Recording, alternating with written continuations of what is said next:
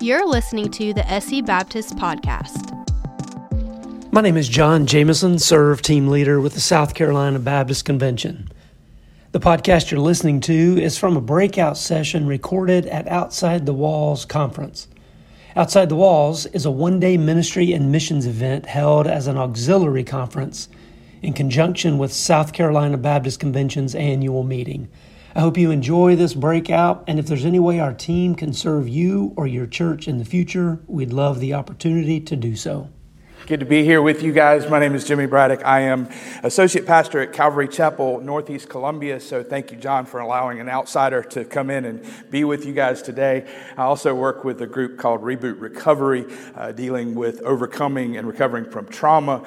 Uh, also serve as the pastor of Recovery Church Columbia. While that's not what I'm going to talk about today, I would love to share. If anybody's interested in what Recovery Church is doing, we're a bridge between 12 step recovery and the church. So, love to talk to you about that. But what we want to talk about today is trauma. Um, and overcoming trauma, the reality of trauma. Uh, I'm probably going to say a bunch of things that you guys already know, but I do want to uh, just share with you the, uh, the importance of, of overcoming trauma. Trauma is defined as a deeply distressing or disturbing experience. The term trauma can refer to not only the experience itself, but also the effects or the aftermath. Definition the lasting emotional response that often results from living through a distressing event.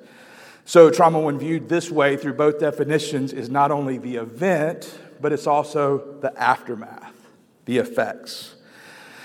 Trauma can be a significant one time catastrophic event that leaves deep and lasting wounds, or it can be a series of less obvious or less visible experiences, but are no less painful.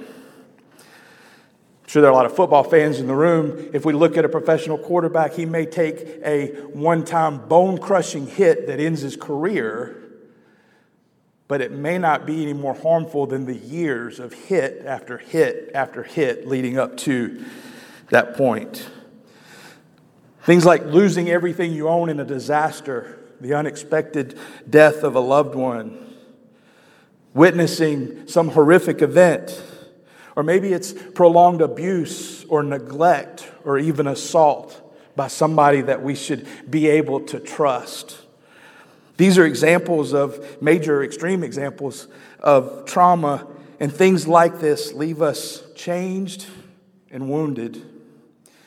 I have this sort of working definition of trauma as this idea of us heading down a path that, that we envision and everything is going great, and something comes into our life unexpectedly and without our permission and knocks us off course. It changes our trajectory. Most things that come at us uh, on a smaller scale, we can course correct or recover pretty quickly, but with major distressing events and experiences, it takes much more to get back on track. And the further we get away from that original path, the harder it is to get back on it without help. Too often, in our efforts to minimize the pain, we write things off as being normal, a normal part of life. These things happen. We dismiss the, uh, the, the severity of it. In fact, one of our first default responses to trauma is that we deny. We deny the event ever happened. We deny the, the impact or the significance or the severity of it. We write it off as an acceptable, normal part of life. None of us is exempt from trials, crisis, tragedy, or trauma. These things are inevitable, but we don't have to view them as acceptable or normal. In fact, trauma has been a not normal but inevitable part of our world since the garden where sin entered and changed the trajectory of the good world that God had created. Trauma, the event, and trauma, the aftermath, can be physical, emotional, mental, and most importantly, spiritual. A suicide attempt happens every 22 seconds in the United States. One life is lost to suicide every 11 minutes. And suicide is now the second leading cause of death among 18 to 39 year olds. These are general population numbers, and when you look at groups like combat veterans, first responders, law enforcement, those numbers are, are much, much greater. Trauma is the root cause of suicide, and it's passing from generation to generation. Addiction, cycles of poverty, sexual abuse, divorce, homelessness, and incarceration, while all tra- traumatic events in themselves or experiences, they're all directly correlated with trauma exposure. When someone experiences trauma before the age of 12, they are 15 times more likely to attempt suicide. More than four times, I think this number is actually higher, more than four times more likely to become an alcoholic or an addict. Many times more likely to have serious job issues, engage in other destructive behaviors, and certainly need to mention the impact on relationships and social interactions. Last year alone, the U.S. spent $458 billion to treat comorbidities of unaddressed trauma. Mental health services accounted for nearly $150 billion of that budget.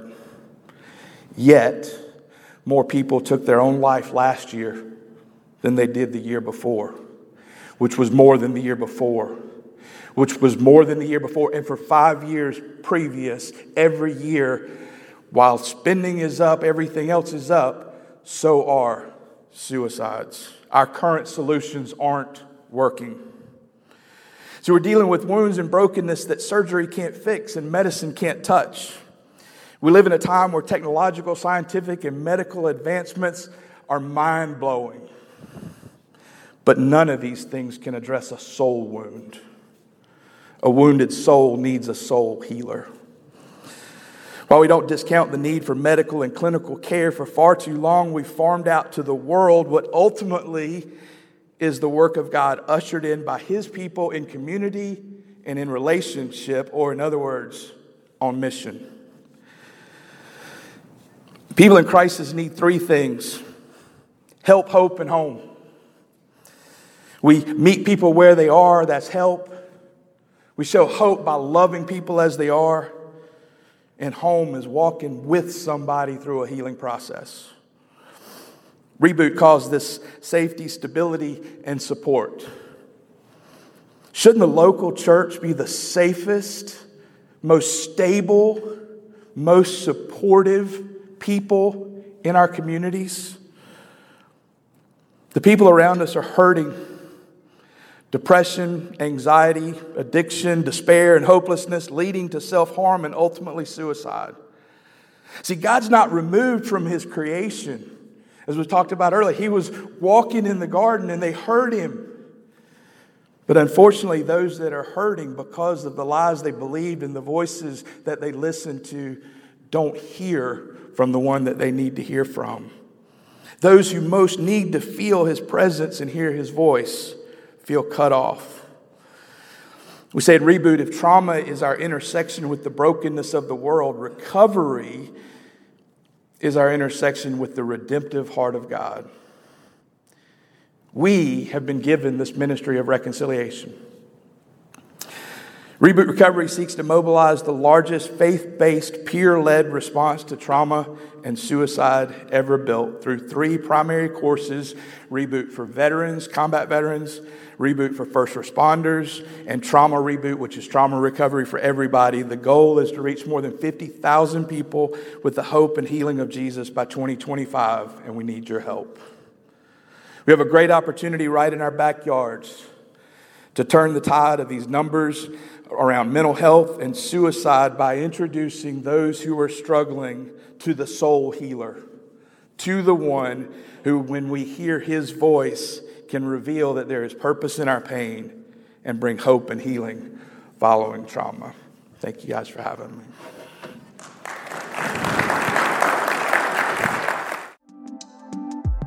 Thanks for listening to the SC Baptist Podcast.